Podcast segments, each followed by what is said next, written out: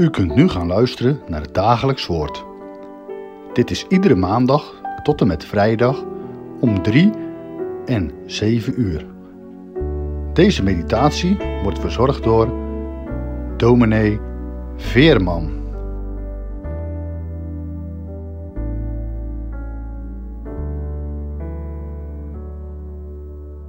We lezen met elkaar verder in Efeze 3, vers 7. Waarvan ik een dienaar geworden ben, krachtens de gave van de genade van God die mij gegeven is, naar de werking van Zijn kracht. Mij, de allerminste van alle heiligen, is deze genade gegeven, om onder de heidenen door het evangelie de onnaspeurlijke rijkdom van Christus te verkondigen en allen te verlichten, opdat zij mogen begrijpen wat de gemeenschap aan het geheimenis inhoudt, dat door de eeuwen heen verborgen is geweest in God, die alle dingen geschapen heeft door Jezus Christus, opdat nu door de gemeente aan de overheden en de machten in de hemelse gewesten de veelvuldige wijsheid van God bekendgemaakt zal worden. Volgens het eeuwige voornemen dat Hij gemaakt heeft in Christus Jezus, onze Heere. Tot zover deze prachtige, diepe woorden uit Efeze 3. Woorden vol van rijkdom, vol van genade. Woorden die spreken over de onnaspeurlijke rijkdom die er te vinden is bij de Heer Jezus Christus. Bij het kruishout van Golgotha, bij het geopende graf, bij Hem die is opgevaren ten hemel en zal wederkomen met macht en majesteit. Paulus, hij vertelt aan de gemeente te Efeze en daarmee vandaag ook aan ons dat hij een dienaar is. Een dienaar niet van zichzelf, een dienaar niet van deze wereld, een dienaar niet van geld en goed, maar een dienaar van God. Geroepen om de Here te dienen, geroepen om het evangelie te verkondigen tot aan het eind van deze wereld. En wat heeft Paulus zich als dienaar mogen inzetten? Wat heeft hij een afstanden afgelegd? Te voet, over de zee, van stad tot stad, van volk tot volk, in de synagoges, op de pleinen van de steden, Korinthe, tot in Rome toe. Een dienaar van het evangelie. Hoe kan hij dat? Hoe heeft hij dit volgehouden? Nou, hij vertelt het aan de Efeziërs. Hij heeft gesproken, hij heeft gepredikt. Vanwege de genade die hem door God gegeven is. Vanwege de werking van de kracht van de Heer. Paulus heeft geen kracht in zichzelf. Als dienaar van het goddelijke woord, als apostel, uitgezonden in de wereld, weet hij het. Dat hij alleen kan spreken, dat hij alleen kan getuigen. Door de genade van God zelf. Het is God, het is de Heere, die hem krachten geeft, elke keer opnieuw. Gaven om te dienen. Dat geldt voor elke dienaar van het goddelijke woord ook vandaag. Wij hebben kracht nodig, genade nodig van boven. Wilt u daar ook om blijven bidden? Dat de dienaren van het woord ook vandaag gevuld worden, steeds opnieuw, met de genade van God. Bid dit ook voor de oudlingen, voor hen die in het jeugdwerk bezig zijn en werkzaam zijn, of op welke plaats ook in de gemeente mogen dienen. Dat we afhankelijk zijn van Zijn genade.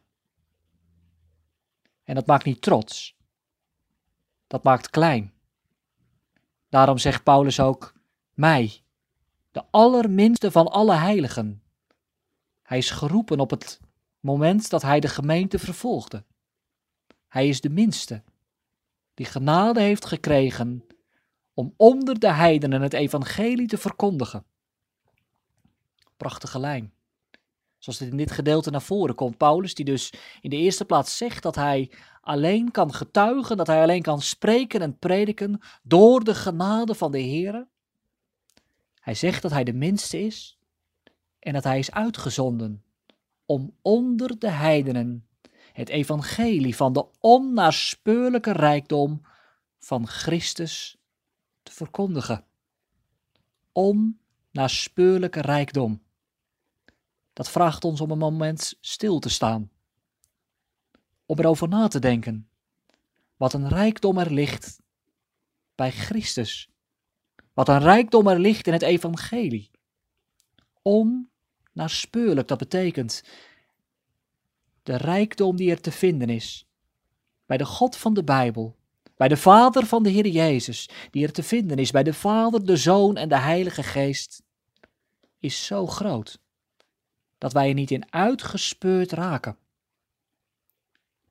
Even denken aan het water van de zee. Het water van de zee is niet te vatten in onze handen. Het is zoveel. Het is zo groot.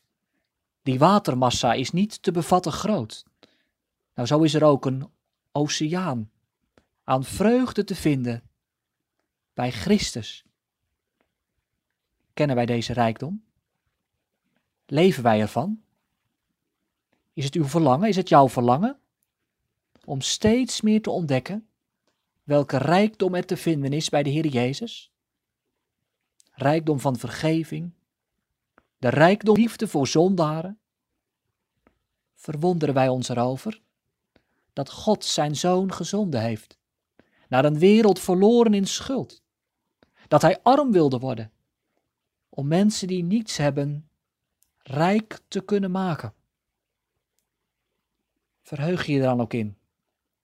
Wat er staat in de Bijbel. Onnaspeurlijk, dat is een, uit, dat is een aansporing. Om te blijven lezen in het woord van God. Om te blijven speuren en te zoeken naar wie God is. En ik beloof je, hoe meer je van de Heere leert, hoe meer je in zijn woord aan het lezen bent, hoe groter het wonder wordt en hoe meer je ook ontdekt. Ik begrijp er nog maar een klein beetje van. Heere, wat bent u goed. Heere, wat bent u groot. Barmhartig en genadig. Onnaspeurlijke rijkdom. Dat betekent trouwens gelijk. Dat wanneer we zeggen dat we niet altijd alles begrijpen. En wanneer je soms ook denkt ik begrijp nog lang niet alles van de Bijbel. Dat dat niet erg is. Er mag ook geestelijke groei zijn. Wasdom. In het verstaan van de schatten die er liggen in de Bijbel. Er mogen ook gevouwen handen zijn. Here, leer mij meer, elke dag opnieuw, van die onnaspeurlijke rijkdom die er is te vinden bij het kruis van Golgotha. Dat is genade. En dan gaat Paulus verder. Dan zegt hij het, dat hij gezonden is om te begrijpen wat de gemeenschap aan het geheimenis inhoudt, dat door de eeuwen heen verborgen is geweest bij God. Over het geheimenis is het de afgelopen tijd al een paar keer gegaan.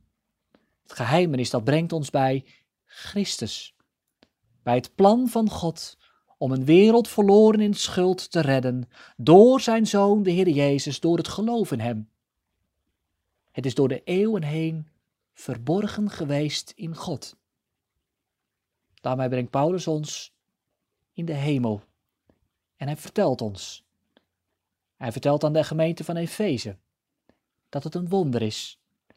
Dat de boodschap van de genade op het moment dat Paulus van stad tot stad gaat, geopenbaard wordt aan de heidenen. Eeuwenlang was het voor de troon van God verborgen. De Vader wist het met de Zoon dat hij uitgezonden zal worden om te verkondigen dat er heil is, dat er redding is voor alle volken. En als Paulus dat verkondigt, dan, dan wordt het bekendgemaakt. En mag ook de gemeente het weten dat Jezus gekomen is als redder. Voor de volken, voor Joden en voor heidenen. En dat mag ook houvast geven, in het midden van de gemeente. Wordt gesproken in vers 10 over de machten in de hemelse gewesten. Dat gaat over de tegenstander van God. Het gaat over de machten van het kwaad, de duivel, die er alles aan heeft gedaan om de Heer Jezus weg te houden van Golgotha, van het geopende graf. De verzoeking in de woestijn is daar een voorbeeld van. De machten in de hemelse gewesten, die zich verzetten. Maar de Heer heeft het bekendgemaakt. En het kruishout van Golgotha is de definitieve overwinning tegenover alle machten die zich verzetten, die machten ook, die ons vandaag nog kunnen aan. Is het waar? Is het zo dat God ook mij genadig zal zijn? Is het ook zo dat deze God de overwinnaar is, ook in een tijd van crisis? Dan mag je teruggaan naar de rijkdom die er ligt in het evangelie, waar de Heer Jezus het gezegd heeft. Mij is gegeven alle macht in de hemel en op de aarde. Deze wijsheid wil de Heere bekendmaken. Vandaag opnieuw. Nog een klein streepje onder vers 11. Daar wordt gesproken over het eeuwige voornemen dat Hij gemaakt heeft in Christus Jezus, onze Heere. Eeuwig voornemen. Hier gaat het over verkiezing. Een woord waar velen soms op vast kunnen lopen. Ben ik verkoren? Is het dan wel voor mij? Moet ik niet afwachten tot ik een bijzondere openbaring krijg om te weten dat ik verkoren ben? Als we vers 11 goed lezen, wordt er niet op deze manier over verkiezing gesproken. Het is een woord tot troost. Als het eeuwige voornemen van de Heer hier in Efeze, Efeze 3, vers 11 te sprake komt, dan geeft dat ankergrond. Dan geeft dat vaste grond. Dan is dat een bemoediging voor mensen die bestreden worden. Wanneer wij denken, loopt het God niet uit de hand? Wanneer je denkt, de macht van het kwaad lijkt te overwinnen. Wanneer je jezelf zwak voelt dan wordt de blik omhoog gericht. Er is er één in de hemel die niet zomaar handelt naar bevind van zaken. Het is niet zo dat de Heere vandaag het ene vindt en morgen het andere. Nee, het is zijn eeuwig voornemen om zondaren zalig te maken door zijn Zoon, de Heer Jezus. Kijk, dat geeft houvast. En kom dan met dat leven van u, met dat leven van jou, tot deze Heer Jezus. Paulus noemt hem onze Heere. Beleidt u het mee? Mijn Heere. Jezus Christus is mijn Heere.